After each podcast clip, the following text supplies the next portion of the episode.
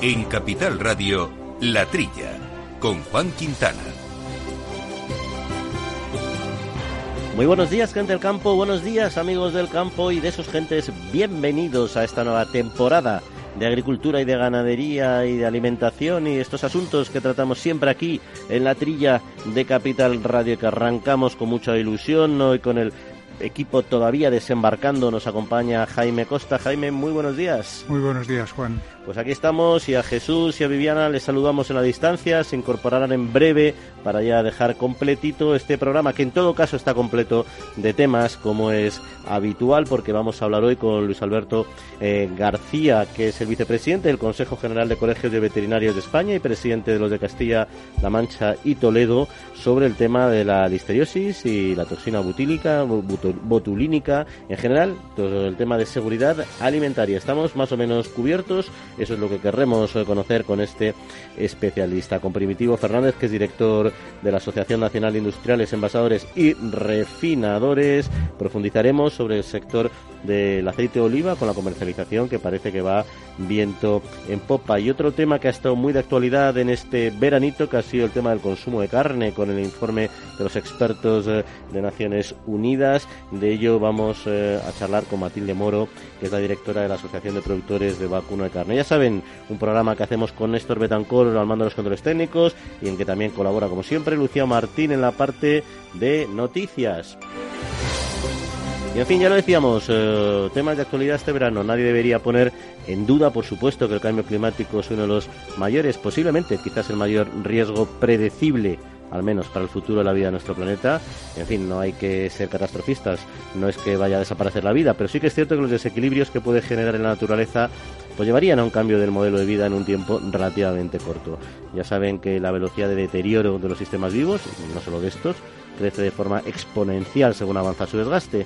Y este hecho, junto con el enorme y desequilibrado crecimiento poblacional, pues hacen que el reto medioambiental sea mucho más que la visión de un nutrido colectivo de ecologistas, sino que debería ser pues compromiso ejecutivo de los responsables de la gestión política y empresarial de todos los países y de todos los organismos internacionales.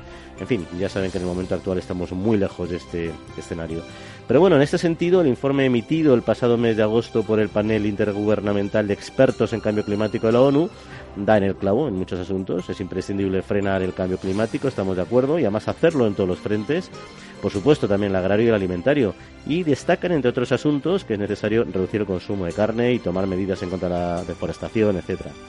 En fin, ¿cuál es el problema de estas recomendaciones? Y es que se pueden o se suelen a veces sacar de contexto y se llevan al extremo. Por ejemplo, la sociedad europea es una sociedad bastante acomodada, ¿no? Por tanto, de una gran sensibilidad ambiental, eso lo sabemos, y se corre el riesgo de que se asuma el dejar de consumir carne como una necesidad, pues, perentoria, porque lo ha dicho la ONU, ¿no? Bueno, pues sería un gran error. Si bien es cierto que es necesario buscar un mayor equilibrio en la alimentación humana, con un objetivo no solo medioambiental, sino también de salud. Esto es indiscutible, ¿no? Eh, pero por ello, las personas que tienen una dieta desequilibrada y usan de la carne o de cualquier otro alimento, pues deben ajustar su consumo, deben eh, reequilibrar su alimentación.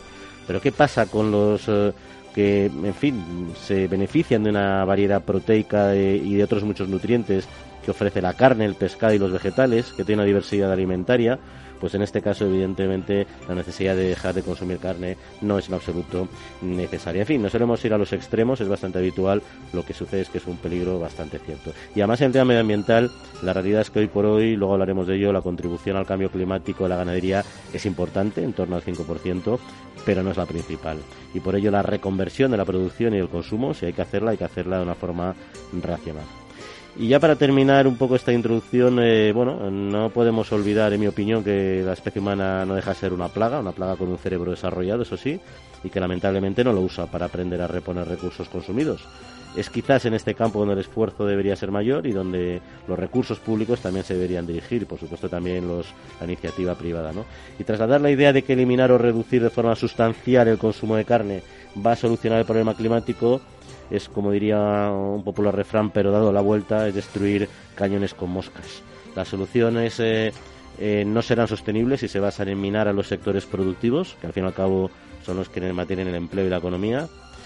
Pero bueno, en todo caso es un sistema donde el consumo de recursos aumenta de forma acelerada debido al crecimiento de la población, como decíamos, mientras que los recursos naturales no lo hacen de forma significativa y por tanto mantener el equilibrio a largo plazo es quimérico y va más allá de racionalizar el consumo.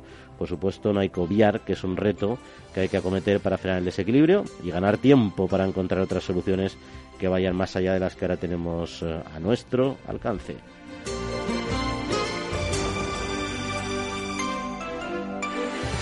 No permitas que el mal tiempo arruine tu mejor cosecha, ni te arriesgues a que tu ganado corra peligro. No esperes a final del periodo para contratar un buen seguro agrario que te proteja. A ti, a tu familia, a tu negocio. El Ministerio de Agricultura, Pesca y Alimentación a través de ENESA subvenciona hasta el 65% del coste de tu seguro. Ahora es el momento. Mañana puede ser demasiado tarde. Plan de Seguros Agrarios. Asegura tu futuro. Gobierno de España. Agroseguro patrocina la actualidad del sector.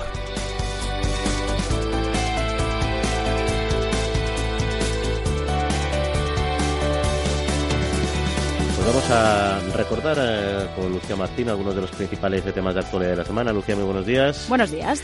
Pues arrancamos con datos del paro agrario que han bajado. Eso es, según los datos publicados por el Ministerio de Trabajo, Migraciones y Seguridad Social. En el pasado mes de agosto, el número de parados en este sector se situó en algo más de 142.000 desempleados. Esto representa una bajada del 3,9% con respecto al mismo mes del año pasado y un 4,4% menos que en julio. Es además la cifra de desempleo agrario más baja en un mes de agosto desde el año 2015. Por regiones, solo aumenta en Cantabria, Extremadura, Murcia, País Vasco y la ciudad autónoma de Ceuta. Extremadura fue la región en la que creció más el número de parados en agricultura y ganadería y Andalucía en la que más disminuyó y aumenta el fraude en el uso de fondos agrícolas europeos. Así lo ha manifestado la Oficina de Lucha Europea contra el Fraude. De las 219 investigaciones que permanecen abiertas, 33 corresponden a fondos agrícolas. En 2018, la OLAF investigó a un grupo organizado que ofrecía ayuda a los ganaderos que querían promocionar sus lácteos fuera de la Unión Europea. Creaban una red de empresas pantalla, manipulaban las licitaciones, inflaban los precios de servicios que no prestaban y blanqueaban las ayudas recibidas. La agencia ha investigado también casos de defraudadores que solicitaban ayudas a nombre de personas fallecidas, rebaños fantasma o la solicitud de fondos para tierras que no pertenecen al solicitante nuevas medidas para el control de la seguridad alimentaria. La ministra de Sanidad, Consumo y Bienestar, María Luisa Carcedo, ha anunciado que van a proponer una revisión del protocolo de la listeria. En su comparecencia en el Congreso ha insistido en que el actual sistema de control sanitario está en línea con la legislación europea. También ha avanzado que el Gobierno trabaja en un nuevo decreto de vigilancia en salud pública. Hay que recordar que hasta el momento tres eh, personas han fallecido, seis mujeres han abortado y están confirmados más de 200 casos de personas afectadas por el consumo de carne contaminada por listeriosis y se dispara el consumo de mango en España. Según datos de la Asociación Agraria de Jóvenes Agricultores, casi se ha triplicado, pasando de 0,21 gramos por habitante en 2014 a 0,58 gramos en 2018. La producción de mango nacional, localizada principalmente en la comarca malagueña de la Xarquía, sigue siendo modesta, pero es un sector con un crecimiento constante, según valora esta organización, que también recuerda que España es el primer productor en la Unión Europea, con 36.000 toneladas en el año 2018.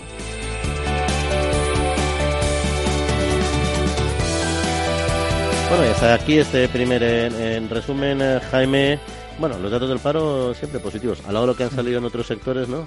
Es positivo, yo creo que por una parte porque puede ser un reflejo de mayor cosecha y mayores necesidades de personal para recogerla y demás, o también pues puede ser mm, un buen índice que, transmita pues que la estación de cosecha pues se están alargando, se están consiguiendo con nuevas variedades pues satisfacer la demanda de los consumidores durante periodos más prolongados de tiempo y si de paso pues eh, se puede conseguir más valor para los agricultores de las cosechas que están obteniendo que es algo que parece que por lo menos este año no ha habido tantos problemas como el año pasado pues mejor todavía Y luego el tema del fraude en los fondos agrícolas, bueno, que ha existido siempre. No es porque sea un sector fraudulento, sino porque es que es un sector con muchísimos recursos públicos a nivel europeo, ¿no? Sí, y quizá el número también, bueno, pues mm, no sea tan alto como para preocupar, pero la proporción sí que preocupa y que de alguna forma, pues mm, habría que plantearse si, si al al sector productor le interesa mm, que se transmita una imagen de, que estamos produciendo alimentos, pero a base de hacer trampas de alguna forma, o bien pues incluso mm, posicionarse frente a los tribunales, decir que las asociaciones agrarias están denunciando o están proponiéndose como parte para que estas cosas no ocurran, ¿no? Porque no tiene sentido que los fondos que cada vez va a ser más difícil eh, conseguirlos para apoyar la agricultura pues eh, se, se malgasten o tengan apariencia de que se están malgastando. Siempre, luego siempre proporcionalmente son, son pequeñas cosas, ¿no? Pero eso que existe, yo como decía antes, yo recuerdo en los primeros años de, de, la Unión Europea, de la política agraria comunitaria, o, no tanto los primeros, incluso había un fraude que se hizo famoso, entre otros muchos, de los italianos, que son bastante pícaros, y era que llenaban el campo de, de, mantas verdes, o bueno, mantas o plásticos, o lo que utilizaran, simulando olivares, y entonces cuando pasaban los satélites haciendo las fotos, porque al final se, se cuantificaban en función del número de árboles, etcétera, superficie, claro, de arriba veían manchas verdes y era como si tuviera unas plantaciones enormes, ¿no? O sea, que ahí la gente se buscaba la vida para conseguir fondos públicos. Pero bueno, como dices tú, la imagen hay que cuidarla porque es cierto que es un sector con donde hay una, importante parte del presupuesto comunitario más el sector agrario y hay que no solo ser el César, sino a lo mejor el César, sino también parecerlo, ¿no? Claro. Pues sobre alimentaria vamos a hablar luego, ¿no? Te iba a a bote pronto, en todo caso, a pesar de todo que ha salido este verano, Estamos, podemos estar seguros, ¿no? Podemos estar seguros, o mejor dicho, estamos ahora más seguros que nunca lo hemos estado, pero que hay que hacer las cosas bien y hay que utilizar los protocolos de análisis de puntos críticos y además hay que hacer un seguimiento y si hace falta, pues endurecer la legislación o modificarla apropiadamente, ¿no? Pero que desde el punto de vista objetivo, los 200 casos que han aparecido en España comparados con las en pues 150 millones de comidas que pueden ocurrir cada año y demás, pues eso no sería demasiado preocupante, ¿no? Pero que sí es preocupante porque por lo que se comenta, pues no siempre a veces dan la cara en pocos días este tipo de infecciones tipo listeria y cuando se manifiestan pasados días o semanas de cuando han ocurrido, pues el daño es más difícil de atajar. Ahora sí vamos a hablar de ese tema con nuestro primer invitado. Bueno, y sobre el tema del mango ya para finalizar y para ya entrar en profundidad en el tema de la seguridad alimentaria. Bueno, está muy bien, ¿no? España tiene una, especie de, microclima tropical ahí en toda la zona de Granada-Málaga, donde somos punteros a nivel europeo, lógicamente, ¿no? Es, Es, una magnífica oportunidad para diversificar, mm, porque además esto pues consigue satisfacer la oferta de frutas en momentos en que donde a lo mejor pues hay menos variedad y, todo esto pues redunda en, favor de la salud e higiene de la, de los consumidores españoles. Bueno, pues eh, tenemos a nuestro primer invitado, no queremos hacerle esperar así que unos instantes vamos a empezar a hablar de seguridad alimentaria. Agroseguro ha patrocinado la actualidad del sector. En CaixaBank reforzamos día a día nuestro firme compromiso con el sector agrario. Y lo hacemos a través de nuestras cerca de mil oficinas Agrobank y 3.000 expertos agrarios que ofrecen asesoramiento especializado a todos y cada uno de nuestros clientes. Agrobank. Compartimos horizontes.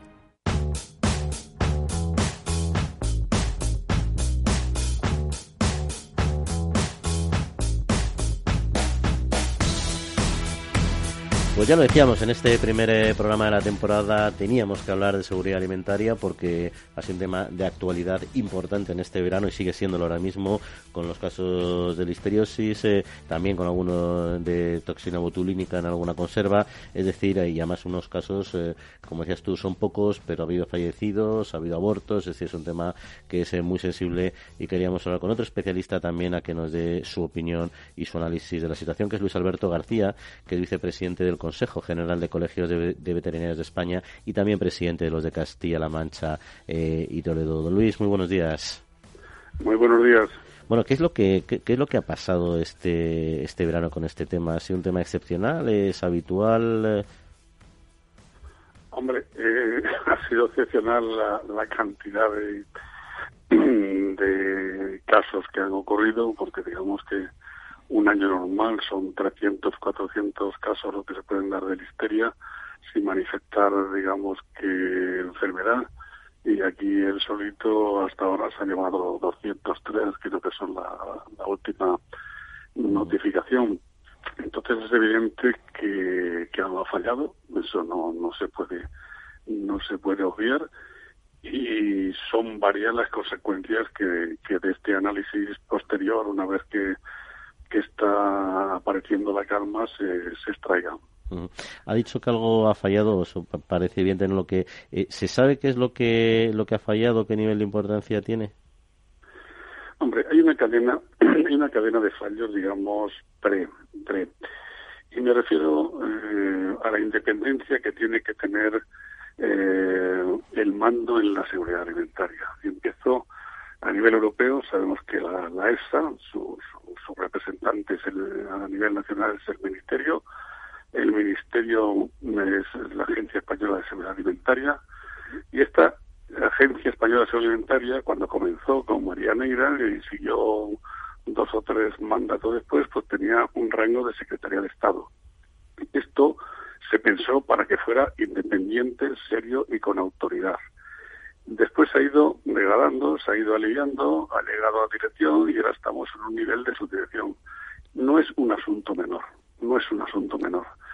Y como, consecuencia pues, de que aquí la salud pública es el patito, no voy a decir feo, sino el, el, menos considerado, el menos destinado en cuanto a presupuestos comparativamente con, con la abrumadora que es la, asistencial, si el, sistema sanitario nacional público dice que estamos en torno a un 6% del PIB, pues en salud pública debemos estar en un 0, poco.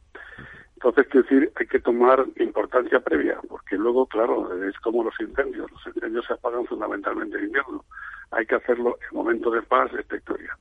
Y luego hay competencias, y hablo, no, no, no hablo todavía de la praxis, de la práctica y, el, y del manejo de, de, la industria. Hablo de las competencias y de la coordinación. Es evidente que, que las competencias municipales deben, deben de eh, limitarse a, a, su ámbito de actuación. Hay muchas ciudades en España, entre ellas Madrid, pues que tienen inspección municipal, pero en lo que realmente es competencia municipal, o sea, son minoristas en restauración. Industrias con eh, registro sanitario que pueden vender en cualquier parte de Europa, no de España, de Europa, o deben ser coordinados por esta cadena de mando superior, porque el delegado de la agencia en cada comunidad autónoma es la consejería, no son los ayuntamientos. Y dado el caso que aquí nos ocupa, pues si encima son de signo contrario, pues la cosa, la cosa se puede dificultar en la coordinación, cuando menos, en la información, por supuesto, y, y, y no pensemos en cosas mayores por no entrar en mezquindades que quizás ni se han producido pero que la mente las ha, las ha barajado. Y... Eso digamos que en el cuanto al rango de la importancia política que tiene que tener la salud pública. -huh. Y luego, si quiere, pues evidentemente la normativa europea determina claramente quién debe responder de quién.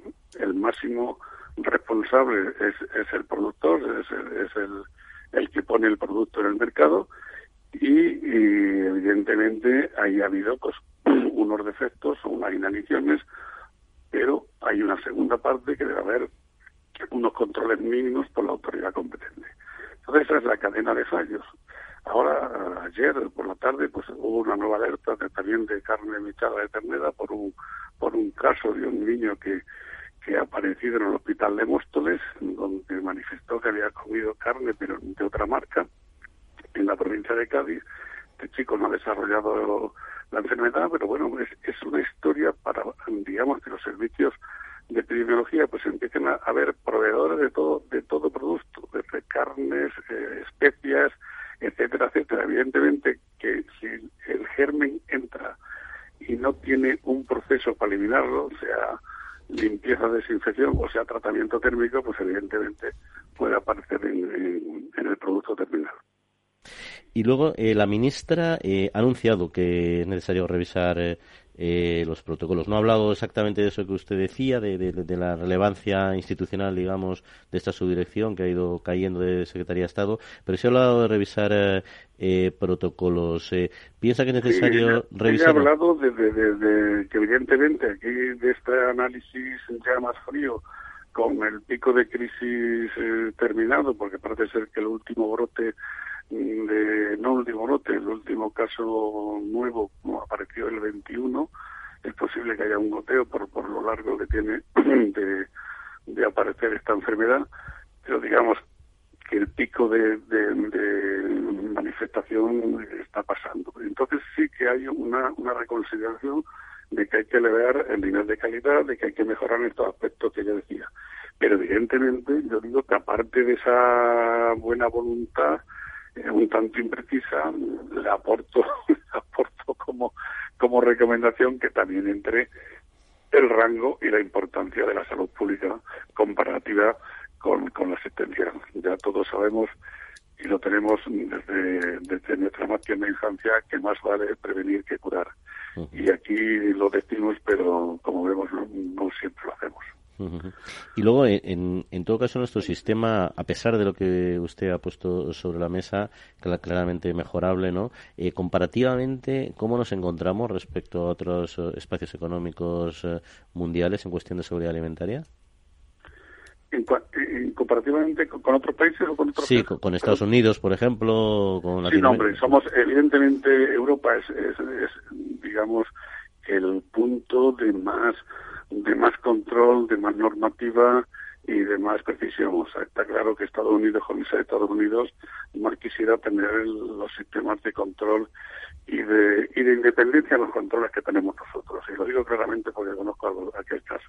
Entonces, decir, nosotros somos mejores. Por eso tenemos una capacidad crítica y, de análisis superior. Evidentemente, el que lo tiene peor, lo hace muy, unos pocos meses con, con con un compañero argentino y le decía, es que os quejáis, y hablamos de la crisis no, no sanitaria, la crisis en general. Eh, claro, cuando uno está en tres, llegar, llegar a seis es, es un objetivo. Cuando los de seis bajáis a cuatro, creéis, creéis, que es un terror. Pero cada uno se queja donde le duele. Y nosotros, si nuestra competencia es poder elevar el nivel de salud, es un derecho de todos los ciudadanos y gracias a Dios pues estamos en condiciones de poder hacerlo con el conocimiento, con la capacidad y hace falta quizás la, la decisión para que lo que falta se, se puntualice como debe ser. En este caso es claramente dramático, ha habido otros a lo largo, a lo largo de la historia española reciente, ¿no? Eh, porque conlleva no solo caer enfermos, sino pues problemas vitales ya de pérdida de vida, abortos, etcétera, ¿no? Eh, pero me imagino que el número de casos que se detectarán a lo largo del año, o sea, las alarmas que en el fondo es un buen síntoma de que el sistema funciona, saltarán con regularidad, ¿no? Sí, esto, esto sin duda lo, lo, terrorífico y lo dramático es la muerte, ya sea del, ser nacido o, en el seno de la madre. Y sumamos los unos y los otros, pues ya estamos hablando de cinco muertes intrauterinas y otras tres me parece que de adulto. Pero no solamente que aunque eso es más dramático eh, son, son las consecuencias de, esta crisis. Hay otras muchas consecuencias eh, que son importantes nada que ver con, la salud pero muy importantes. Hay problemas de claro de, económicos donde se pierde confianza donde cuando el 90 y no sé cuánto pero más del 98% lo hace bien y un efecto yo creo que esta empresa comentaba el otro día con los compañeros que esta empresa ha muerto de éxito. Una empresa que según cuentan, tampoco conozco los datos económicos, pero que según cuentan eh, periódicos y noticias, que ha crecido un 500% en tres, en tres años, pues ha tenido a abastecer a, sus demandas de clientes y, se ha obsesionado pues, con en tiempo y, tiempo y forma, pero es evidente que ha relajado los controles que deberá, que debiera poner. Entonces, eh, digo que las consecuencias no solamente son la pérdida de vida, que es lo más grave, por supuesto, pero hay otras muchas secundarias que, que es dar un paso atrás de temas puntuales ante todo un sistema cuando eso no, no, es así, no debería ser así, por supuesto. En definitiva, el, consumidor que tendría que hacer eh, con estos temas, eh, preocuparse, seguir comprando sin con cierta Hombre, El, consumidor, mm, a Dios gracias, cada vez tiene más capacidad de información y más capacidad de información contrastada. No, no se trata de lo que le diga la parte implicada, afectada o la autoridad competente del momento. Hoy día mm, la transparencia a través de, de, redes de, información diversa se puede contactar. Y, como consumidor que, que va en ello, pues nuestra salud estamos obligados a informarnos. Es evidente que no debemos no estamos obligados a ser expertos ni a ser médicos cada uno, pero sí que es bueno pues cómo debemos conservar y qué parte podemos nosotros eh, complicar de, un producto que cuando lo compro puede estar en, una situación digamos que pasable o aceptable pero que si no lo, lo mantengo en las condiciones o lo proceso en las condiciones para, para evitar riesgos, pues, pues estoy asumiendo yo eh, o estoy ejerciendo yo esa, esa culpabilidad es una parte. aquí en este caso no es el consumidor el que ha el que ha hecho el mal, sino el que lo ha padecido. Pero quiero decir que es bueno que sepa que la contaminación o, la, el incremento del riesgo se puede hacer en cualquier parte de la cadena. Don Luis Alberto García, vicepresidente del Consejo General de Colegios de Veterinarios de España. Pues muchas gracias por acompañarnos y un saludo. Muchas gracias a ustedes y, y a su entera disposición. Hasta luego. Eh, Jaime, interesante, ¿no? Me ha sorprendido esos datos que ha comentado de la pérdida de, relevancia, que la gente puede decir, bueno, pero ¿qué más da si es al final? Pero es cierto. Esto queda, digamos, en, las discusiones internas de los ministerios, pero tiene su importancia, ¿no? Sobre todo para repartir las responsabilidades más importantes en cuanto a comunicación. Efectivamente, que es distinto que sea un subdirector que que sea un secretario de Estado quien lidere quien lidere un tema y luego, por supuesto, también los recursos, relevancia política y, por lo tanto, económica, ¿no?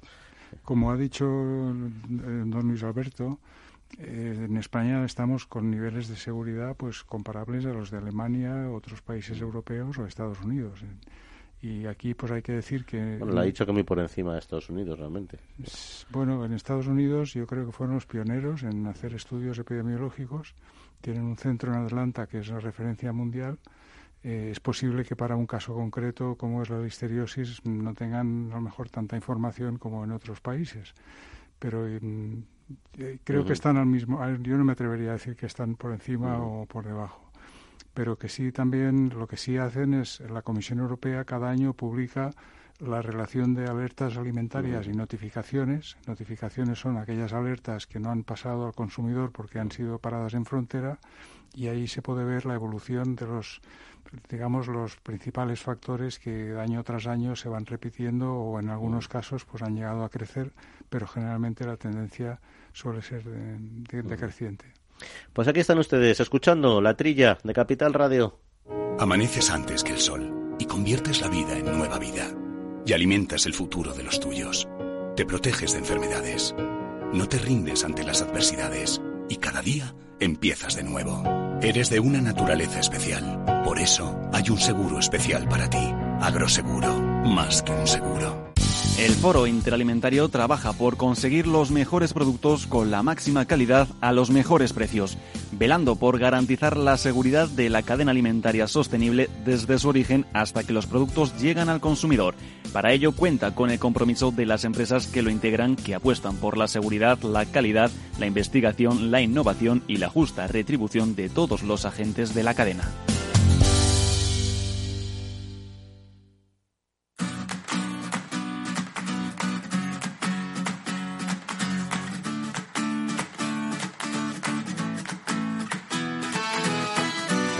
Segundo bloque de información de actualidad del sector. Lucía ha aumentado el 16% la comercialización de aceite de oliva. De acuerdo con los datos del Ministerio de Agricultura, Pesca y Alimentación, la cantidad total de aceite de oliva puesta en el mercado entre octubre de 2018 y julio de 2019 asciende a más eh, de 1.300.000 toneladas, un 16% por encima que en la campaña anterior. Las exportaciones han crecido alcanzando un total en lo que va de campaña de 840.000 toneladas. El mercado interior también ha evolucionado de manera favorable, con unas salidas eh, de 463.500 toneladas. Las existencias eh, totales superan las 980.000 toneladas y continúan en niveles máximos frente a las campañas anteriores. En cuanto a la aceituna de mesa, el nivel de comercialización ha alcanzado las eh, casi 480.000 toneladas. Esto es un 6% más que el año pasado. El PSOE incorpora al agro en su propuesta de programa como un progresista. Entre esas 370 medidas propuestas se plantea el impulso de una ley de bienestar animal que garantice una relación respetuosa hacia todos los seres vivos capaces de sentir emociones. Se compromete además a revisar la legislación de la cadena alimentaria, favorecer un medio rural atractivo para los jóvenes, también impulsar el papel de la mujer en el medio rural, además de crear un inventario de bienes inmuebles y rústicos en manos muertas. También propone garantizar a todos el acceso a Internet de banda ancha a un precio asequible, actualizar además la ley para el desarrollo del medio rural, promocionar los alimentos españoles, reducir el uso de sustancias químicas en la agricultura o también alcanzar un pacto nacional de agua, entre otras medidas la Unión Europea mantiene su apoyo a la aceituna española. La Comisión, a peticiones, la Comisión de Peticiones de la Eurocámara acordó seguir de cerca la denuncia de la Unión Europea.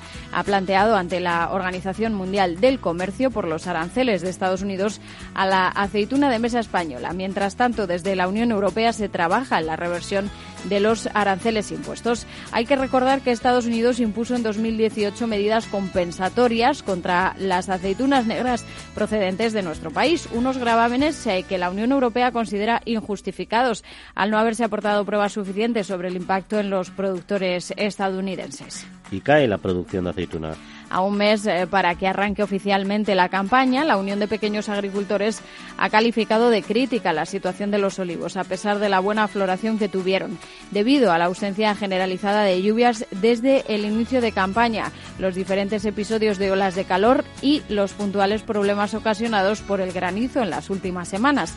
Según sus cálculos y sin tener en cuenta la evolución de las condiciones climatológicas en septiembre y octubre, la cosecha puede situarse entre un millón y un millón cien mil toneladas de aceituna para aceite en toda España. Bueno, Jaime, ¿temas semillas? ¿Así alguno que te haya despertado especial interés? Bueno, el cambio de ciclo del aceite de oliva, que durante el último año pues tuvimos una campaña, de, creo, muy, muy buena de producción y de ahí las cifras de, de cantidad de 1,3 millones de toneladas que se han comercializado y demás pero que no es fácil que se pueda reproducir en la campaña que siguiente, pues que como se ha comentado también, pues las lluvias de momento no han aparecido. Eso puede beneficiar también a los precios y a los stocks, porque hubo un momento de la campaña que tenían problemas precisamente por no había cantidad de. O sea, estaba demasiado aceite almacenado y demasiada aceituna y no había manera de darle salida, ¿no? Y se produjo ahí un, pequeño un pequeño embudo, ¿no? Oye, las propuestas del PSOE. Eh, ¿Qué te parece? Bueno, me parece muy bien que se analicen 370 factores que puedan incidir negativamente en la economía española o en la agricultura. Lo que ya me parece un poco, digamos, exagerado es pretender resolverlas todas, ¿no? Porque 370 parece una cantidad muy importante. Además, dentro de las medidas, algunas, pues pienso que pueden ser, digamos, decisiones más pasivas, como por la del bienestar animal, que el objetivo fundamental, pues, es que no sufran los animales y demás. dicen eh, los animales capaces de sentir emociones. Anda un paso más, ¿eh? que eso, a ver cómo lo, no sé si la ciencia lo tiene bien amarrado. Ahí pueden, pueden entrar hasta los pulpos. Sí, los pulpos son los muy... pulpos son, muy listos, parece ser. Y son afectivos, son afectivos. Reconocen, los pulpos de granja reconocen a, la persona que les alimenta y en cuanto le ven llegar se acercan y tal. Pues hay preocupación ya para ver si los pulpos mm, van a estar o no incluidos en esta, en esta lista, ¿no? Pero frente a otras, otras cuestiones, como es la promoción de productos agroalimentarios en españoles en España o fuera de ella, pues ahí yo creo que más que eh, tomar acciones pasivas, lo que sí hay que hacer es dedicar recursos y, y ser, pues cuanto más activos mejor, ¿no? Porque con lo que se viene encima de Brexit y demás, pues el año no va a ser fácil. Sí, a mí, a mí la verdad es que las las propuestas que plantean me parecen muy bien, pues son básicamente lo que lo que siempre se ha dicho, ¿no? tampoco se puede decir que no a todo lo que dicen aquí, es, evidente, ¿no? Sí que me hacía gracia el tema de las emociones. Fíjate, salió una noticia curiosa esta semana, a mí es que el bienestar animal, ya sabes, bueno, todos que lo hemos tratado mucho en este programa, ¿no? Y sabes que, como bien sabes, el desarrollo y las explotaciones de, de insectos como proteína, pues empieza a coger fuerza, no solo para piensos, que ya existe, sino incluso para un futuro para alimentación humana como proteína alternativa, de obtención eficiente, etcétera, ¿no? Y salió noticia esta semana de que una unos, unos clínicos de Estados Unidos, que ha sido publicado en la revista Science, o sea, una, una publicación ya seria, habían detectado que los insectos sufren dolor crónico. Entonces digo, o sea, puede sufrir dolor crónico. Entonces, cuando digo yo, como ya los animalistas se enteren de que los insectos sufren dolor crónico, van a empezar a aplicar normativas de bienestar animal a los a las granjas de insectos, con lo cual van a empezar a poner todo tipo de trabas, en fin, que también creo que a los insectos hay que respetarles, lógicamente son seres vivos y hacerles que vivan adecuadamente, ¿no? Pero vamos a empezar a un mundo, o sea, se abre un mundo muy peligroso, muy peligroso nuevamente. Pero bueno, bueno, pues esto es lo que han dicho, a ver si llegan a un acuerdo o no llegan a un acuerdo, en todo caso que incorporen estas alternativas está bien, lo de internet de banda ancha, joder. Llevamos hablando con esto, yo, yo, recuerdo ya 25 años que se empezaron a poner, no hace 20 años, en España en marcha los CAPI, los centros de acceso público a internet de banda ancha ante los pueblos, pensaba que este ya estaba superado, que ya todos los pueblos tenían acceso bastante cómodo y económico, ¿no? No sé si habrá reductos ahí muy puntualmente aislados, pero bueno, también la zona de mi casa no llega. O sea, que, decir que también que no llega a sentidos muy puntuales todavía es relativamente natural, ¿no?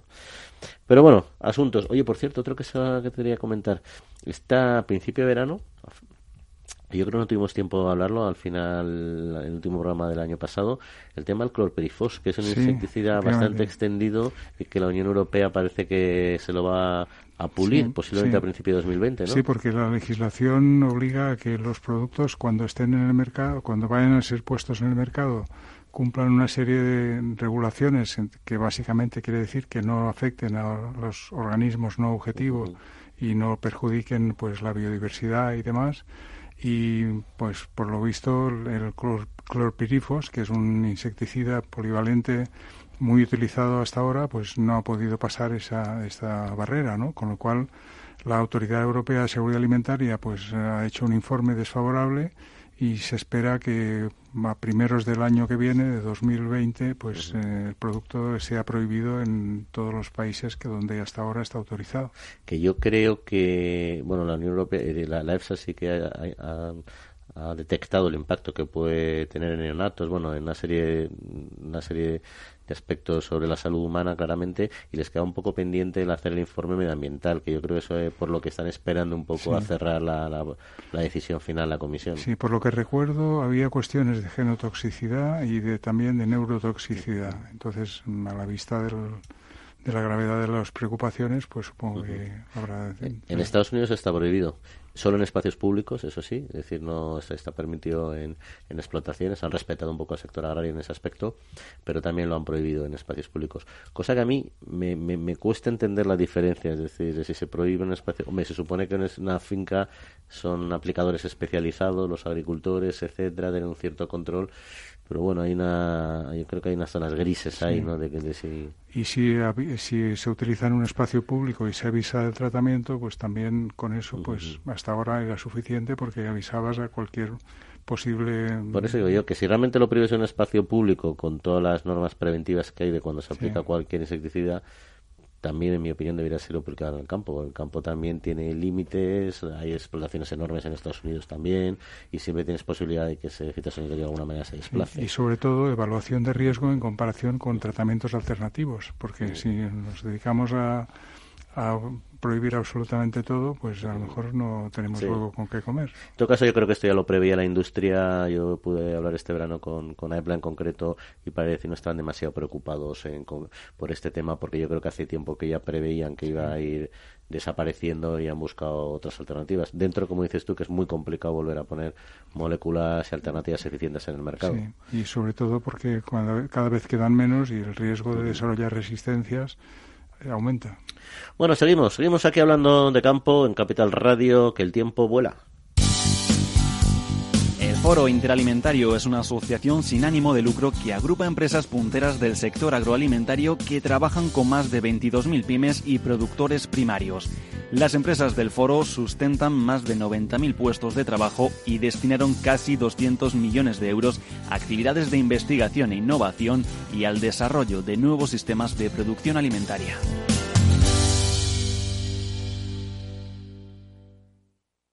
Agricultor, ganadero, frente a los riesgos climatológicos de inundaciones, tormentas, sequías, heladas, incendios o enfermedades en el ganado, nada mejor que un buen seguro que te proteja a tu familia, a tu negocio. El Ministerio de Agricultura, Pesca y Alimentación a través de ENESA subvenciona hasta el 65% del coste de tu seguro. Ahora es el momento. Mañana puede ser demasiado tarde. Plan de Seguros Agrarios. Asegura tu futuro. Gobierno de España.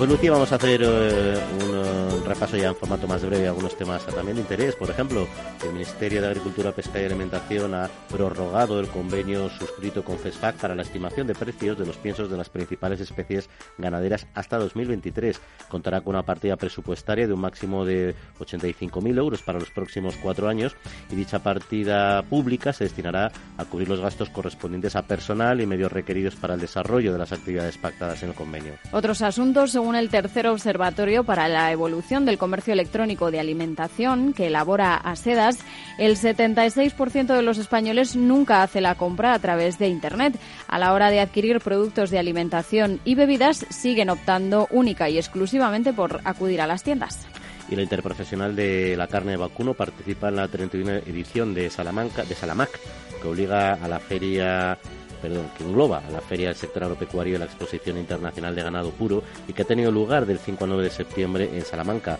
Es un evento agropecuario el más importante quizás al sur de Europa por la cantidad de maquinaria y ganado, así como por las innovadoras propuestas tecnológicas aplicadas al campo y a las razas.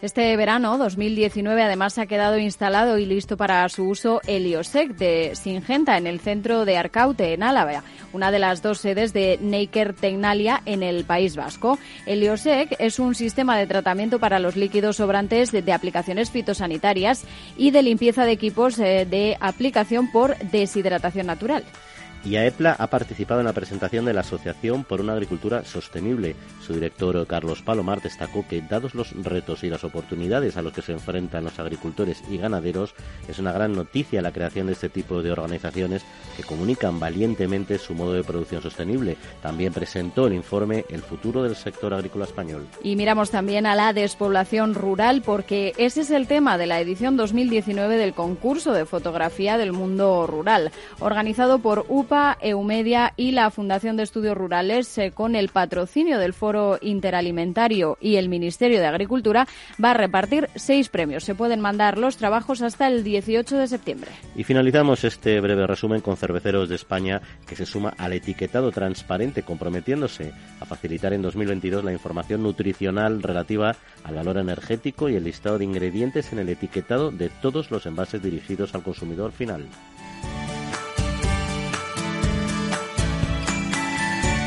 Bueno, pues eh, retomamos un asunto del que hablamos al principio del programa y es precisamente este informe de este panel de expertos eh, de la ONU que se ha hecho público este verano y que ha dado mucho que hablar sobre lo que es el futuro del consumo eh, de carne. Y para entrar en profundidad en el asunto y valorar hasta qué punto eh, es lo que afirman eh, este panel o no. Queríamos hablar con Matilde Moro, que es directora de la Asociación de Productores de Vacuno de Carne de Asoprovaca. Matilde, muy buenos días. Muy buenos días. Eh, bueno, ¿qué, opinión os merece desde Asoprovac este, este, este informe y las recomendaciones que ahí se hacen? Bueno, realmente cuando, cuando se publicó el informe, en un primer momento eh, lo vimos con mucha preocupación, eh, porque el mensaje o la conclusión principal es, eh, pues parecía que era una vez más la necesidad de, de apartar el consumo de carne de, de, las dietas o reducir este consumo. Pero una, una vez que lo fuimos analizando, la verdad que nos fuimos tranquilizando porque, porque realmente cuando se ve en detalle eh, desde nuestro punto de vista, lo que proclama la ONU es que hay que hacer una dieta eh, muy similar a la que se hace en España, la dieta mediterránea. ¿eh? Y en ningún momento proclama, como se hicieron eco algunos medios, el que, se, el que fuera necesario el dejar consumo, de consumir productos de origen animal. sino que este consumo debía ser más, eh, debía ser moderado y, sostenible, lo cual, eh, bueno, pues desde nuestro punto de vista es la realidad en España y así hemos salido a los medios a, a, proclamarlo. Y de hecho, cuando uno, yo tenía oportunidad de escuchar a alguna de las panelistas españolas que estuvo en ese grupo y efectivamente lo que decía, hablaba más de racionalizar el consumo, de equilibrar la dieta, decía en ningún caso decimos que no se consuma, etcétera, ¿no? Lo que pasa es que es cierto que, claro, al final los grandes titulares hacen, generan una corriente de opinión que, que, puede ser, puede ser dañina, ¿no? En este caso basado en el medio ambiente, porque luego están otros temas de salud que a veces os han afectado, ¿no? Pero hablando del medio ambiente, ¿realmente en qué proporción afecta eh, la ganadería o el vacuno de carne en este caso en lo que es el cambio climático? Bueno, pues, eh, pues es, cierto que, cuando hablamos de medio ambiente, eh, a menudo también uno de los grandes titulares es el gran impacto que, genera las emisiones producidas por los bovinos. Pero pero volviendo una vez más al mensaje de, tranquilidad, eh, si vemos los datos oficiales del Ministerio de Agricultura de, España, observamos que en realidad eh, las emisiones agrícolas en, su conjunto son responsables de, un 11% de las emisiones totales de, que, se producen en España. Y dentro de ellas, eh, el sector bovino, nuestras estimaciones es que serían responsables de tan solo un 5% de las mismas, lo cual, bueno, pues una vez más está muy alejado de las principales fuentes de emisión que no debemos olvidar, que son la industria y el sector transporte. Es más, eh, este sector además tiene una serie de efectos muy positivos que, contrarrestan este tipo de emisiones y que es en lo que estamos trabajando ahora mismo para, potenciarlas al máximo. ¿En, qué, ¿En qué líneas está? Porque yo entiendo que se pueden reducir las, las emisiones de alguna manera, como decís, se está trabajando en ello, ¿no? ¿En qué líneas se está avanzando? Bueno, desde que estamos trabajando desde hace varios años en un proyecto europeo en el que participan 2.000 granjas eh, que se reparten en, en, cuatro países, en Italia, Francia, Irlanda y España, y en el cual se realiza un análisis de, las emisiones, de las principales fuentes de emisión de, diferentes granjas de, vacunos repartidas por todo el territorio y posteriormente se hace un, un plan de reducción voluntario de, las mismas, eh, de emisiones de, CO2 y nuestra principal, bueno, pues realmente nuestra principal conclusión de, bueno, pues a medio camino de este proyecto es que, que realmente hay diferentes maneras relativamente sencillas eh, para reducir las emisiones.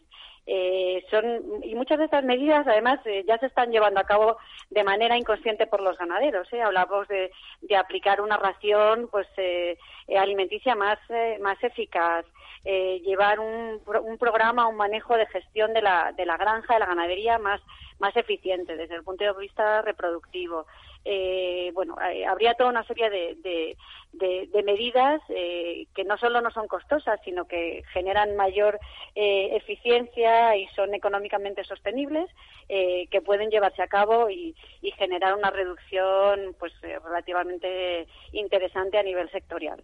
Y Madil, a ver si me puede resolver una duda que me, me, me, ponen a veces sobre la mesa en mis ya en, debates entre amigos, ¿no? O sea, el, cambiar el consumo, o sea, la proteína de, de, carne es igual que la proteína de pescado, con la proteína de un vegetal o, o, que la proteína de insectos en un futuro. Es decir, se puede hacer, se puede simplificar, decir, dejo de comer carne como proteína vegetal y, eh, y estoy ya, ya queda todo equilibrado. ¿Eso es así o no?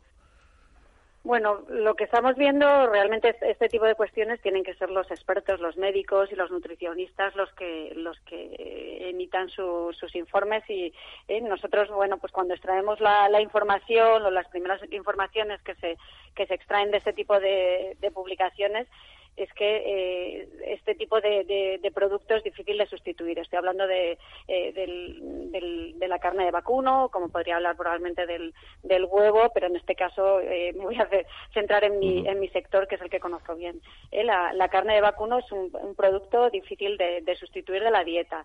Eh, y, de hecho, en el caso de optar por otro tipo de dietas, pues, pues eh, en ocasiones es bastante habitual el necesitar una serie de suplementos y de vitaminas que no nos lo que no encontramos eh, a través de otros productos de la dieta. entonces, bueno, pues realmente lo que tenemos que tratar, y es un poco por lo que abogaba la, la ONU, es por tener, tratar de tener una dieta equilibrada en la cual, eh, una vez más, eh, insistimos que, en que eh, la ONU no desaconseja el consumo de productos de origen animal, sino que sea un, un consumo moderado, equilibrado, acorde al, al, nivel de, al nivel de vida, la etapa de vida en la que nos encontremos, a, y que cada uno tiene que, que saber en qué en qué media está y cuál es el consumo que le, que le favorece. Pero de media, en general, los españoles están muy por debajo de lo que se puede considerar o por las organizaciones internacionales como un consumo de riesgo, con lo cual, pues, eh, otro mensaje de, tranquilidad a los, eh, a los consumidores españoles. Eh, se realiza en España un consumo muy moderado de carne de vacuno y, y de hecho, este año el informe eh, Bloomberg eh, sacaba a España como el país con la dieta más saludable del mundo y con una calidad de vida eh, y más sana a nivel mundial, mm. lo cual, bueno, pues no, no hace más que demostrar este, este tipo de, cuestiones que, comentamos. Pues hay que dar las cosas claras, no hay que asustarse, no hay que centrarse en los titulares, sino en lo que realmente dice el informe, como nos decía Matilde Moro, directora de la Asociación de Productores de Vacuno de Carne. Matilde, pues muchas gracias por atender nuestra llamada y hasta otra ocasión. A, vosotros. Buenos días. Bueno, Jaime, interesante, ¿no? Muy interesante y como decíamos al final, los resultados están ahí y si la esperanza de vida en España es la mayor de toda la Unión Europea y probablemente de todo el resto del mundo, aquí con la duda de Japón, pues es que desde el punto de vista sanitario no, no, estamos haciendo las cosas mal, sino al revés, ¿no? son encomiables. Y cuando, cuando, le preguntaba lo de las proteínas, tú decías con la, decías con la cabeza que no... No, es que hay proteínas eh, vegetales eh, que no son tan de buena calidad con, como las proteínas animales y luego están vitaminas específicas que en principio, por lo menos los libros de nutrición que, que he tenido acceso, pues eh, indican que esos hay que tener cuidado, con vitamina B12, vitamina B6, etcétera hay algunas cuestiones donde, bueno, pues mm, conviene que la, que, nos que la alimentación sea lo más completa posible y, por supuesto, con cantidades racionales y de acuerdo con el consejo de los expertos, de que los, nutricionistas. De todos modos, aquí la ONU va más, más que por la salud, va por el tema medioambiental Decía Matilde, el 5% del cambio climático proviene, efectos de gases invernadero, proviene de la ganadería. Están utilizando mucho los medios, yo he leído la cifra del 10%, pero en esa cifra del 10% están metiendo un 5% más, que es todo lo que es el proceso de transformación hasta la mesa. ¿no? pero claro, eso no se puede contabilizar porque si tú dejas de comer carne y comerás otro producto que también tendrá un proceso industrial de transformación, con lo cual tú tienes que ir a lo que es las emisiones no industriales, sino las de producción. ¿no? Y lo que ocurre también que en ese 11 o 12% hay que preguntar, hay que indagar si está incluido o no la parte positiva de secuestro de gases de efecto invernadero, ¿no? Porque la agricultura es una, si no la única, una de las pocas actividades que, que tiene, puede tener, ofrecer resultados positivos mm, para la lucha contra el cambio climático. En fin, pues vamos a hablar, si no te importa, cambio climático en un momento, pero vamos a seguir porque hay un asunto que arrancamos nuevo este programa y que no quiero dejar pasar.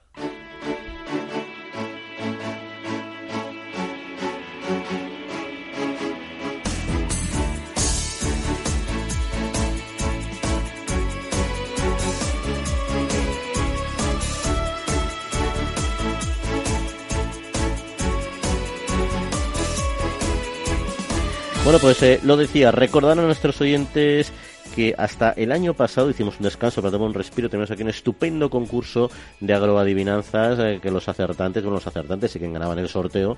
Cada día se llevaba uno una botella de las de vino Murillo Viteri, las bodegas eh, Murillo Viteri. Bueno, pues lo vamos a retomar este año una vez recogida fuerzas y reactivada nuestra creatividad, pero lo vamos a hacer un poquito diferente. Vamos a alternar lo que son las agroadivinanzas sobre el sector del vino específicamente con lo que son los refranes vitivinícolas. Es decir, cada semana les vamos a poner o bien un refrán, les vamos a decir la mitad de un refrán y ustedes tendrán que mandarnos lo completo, o bien les haremos una agroadivinanza que tendrán que resolver. Nos tendrán que mandar sus soluciones por correo electrónico a la trilla arroba capitalradio.es y entre los acertantes sortearemos un vino de las bodegas Murillo Viteri que les harán llegar a donde ustedes eh, nos digan al quien haya ganado. Eso sí, vamos a esperar a recibir un mínimo, porque algunas no son fáciles, de cinco respuestas correctas para hacer el sorteo si no se consigue un programa, lo intentaremos en dos. Hombre, y que nadie acertado en el primer programa, le daremos dos papelitos en nuestro, en nuestro bombo de sorteo, ¿no? Para que tenga una ventaja de haber acertado rápido.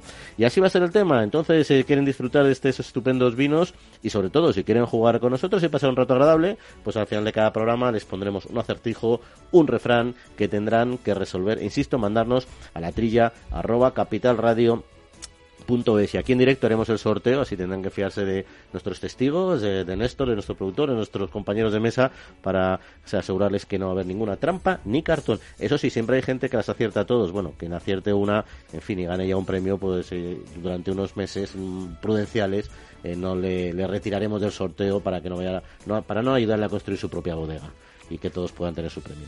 Quitando estos matices, vamos a empezar hoy y lo vamos a hacer súper fácil para que se anime. Vamos a poner el refrán más sencillo que hemos encontrado del sector del vino y que seguro que todos ustedes se saben para que nos den el complemento, nos lo manden por completo, completo a capitalradio.es y participar en este sorteo de, las de la botella de vinos Murillo Viteri, por cierto, una bodega cuya información pueden encontrar en sus productos en bodegasmurilloviteri.com. Pues tomen nota porque el refrán empieza así al pan pan y muy facilito, ¿no? Este chupado, este es eh, Néstor pone cara de yo me lo sé, pero Néstor no se va a llevar la botella, ah, así que ahí estamos. Al pan pan y pues el complemento nos lo mandan, nos mandan el refrán completo.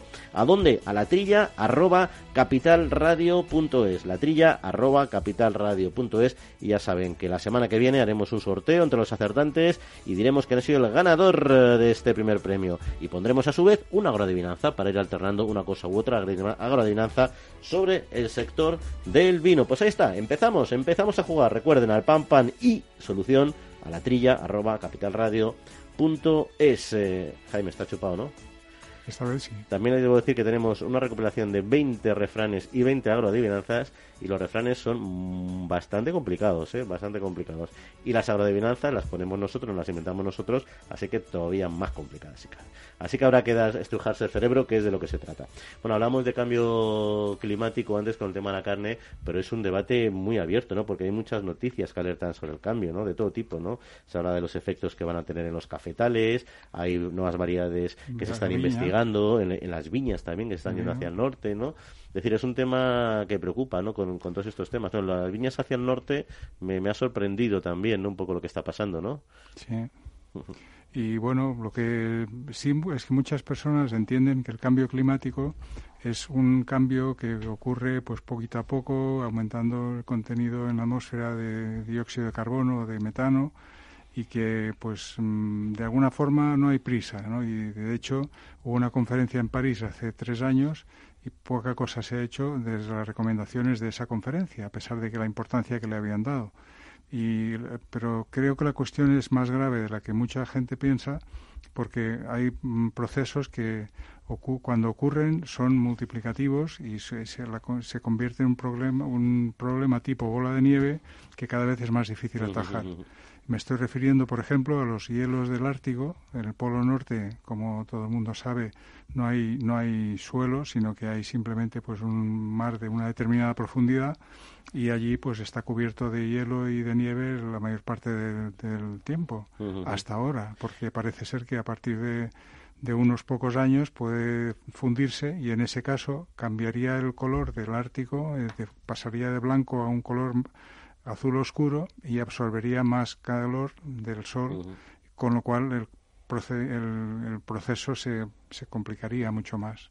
Y todo eso trae consecuencias sobre nuestro sector. Hay muchas, ¿no? Como yo comentaba un poco la del vino, ¿no? Pero es que el propio eh, Pau Roca, que es el director general de la Organización Internacional de la Avenida del Vino, eh, dice, por supuesto, que están subiendo mucho las cosechas en Alemania, etcétera, y se, se, ha planteado si, por ejemplo, Suecia podrá llegar a ser un buen productor de vino, ¿no? Y han llegado a la conclusión, Suecia puede poner un ejemplo, que sí, que estos otros países del norte que no tienen ninguna atención vitivinícola, de aquí a poco van a poder ser eh, productores de vino medianamente competitivos, ¿no? Y es porque al final, hombre, va, va subiendo el, el calor hacia el norte y el sol hacia el norte y se desarrollan nuevas, nuevas, igual que se desarrollan nuevas plagas por todos sitios, nuevas, nuevos cultivos, ¿no?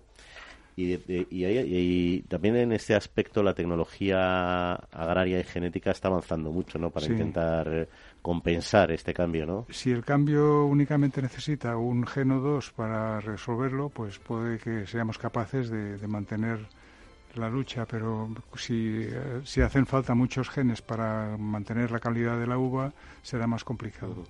Pero, por ejemplo, en trigo también, el tema de la sequía, que en España, todo este problema beneficia de alguna manera al norte, porque van a tener nuevos cultivos, en otras cosas les perjudica.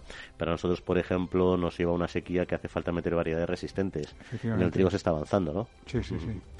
Pero, pero bueno, no sé, también el tema de los cafetales que, que se comentaba es también un tema delicado porque hay economías que dependen totalmente del café y fue Comercio Justo, que en concreto quien alertó sobre los efectos de este cambio climático. Se dicen que si no se ponen en marcha medidas, la superficie para producir café se reducirá en un 50% en 2050, que no es poca cosa, ¿no? En fin, bueno, seguimos, seguimos, pero ya muy poquito porque nos tenemos que despedir, Jaime, así que que pases muy buena semana. Muchas gracias, como siempre, por acompañarnos. Igualmente, buena semana. Y te sabes la solución al refrán, te la sabes, ¿no? Vale, vale, perfecto. Tampoco te vas a llevar el premio, pero está bien que, que nos la sepamos todos. Bueno, pues muchas gracias. Agradecemos a Néstor Betancor, el mando de los controles técnicos, y nosotros nos despedimos desde aquí, desde los estudios, desde el estudio Naturgy de Capital Radio, desde los que pasen muy buena semana y esperando estar con ustedes en siete días aquí, en la trilla. Un saludo y que disfruten.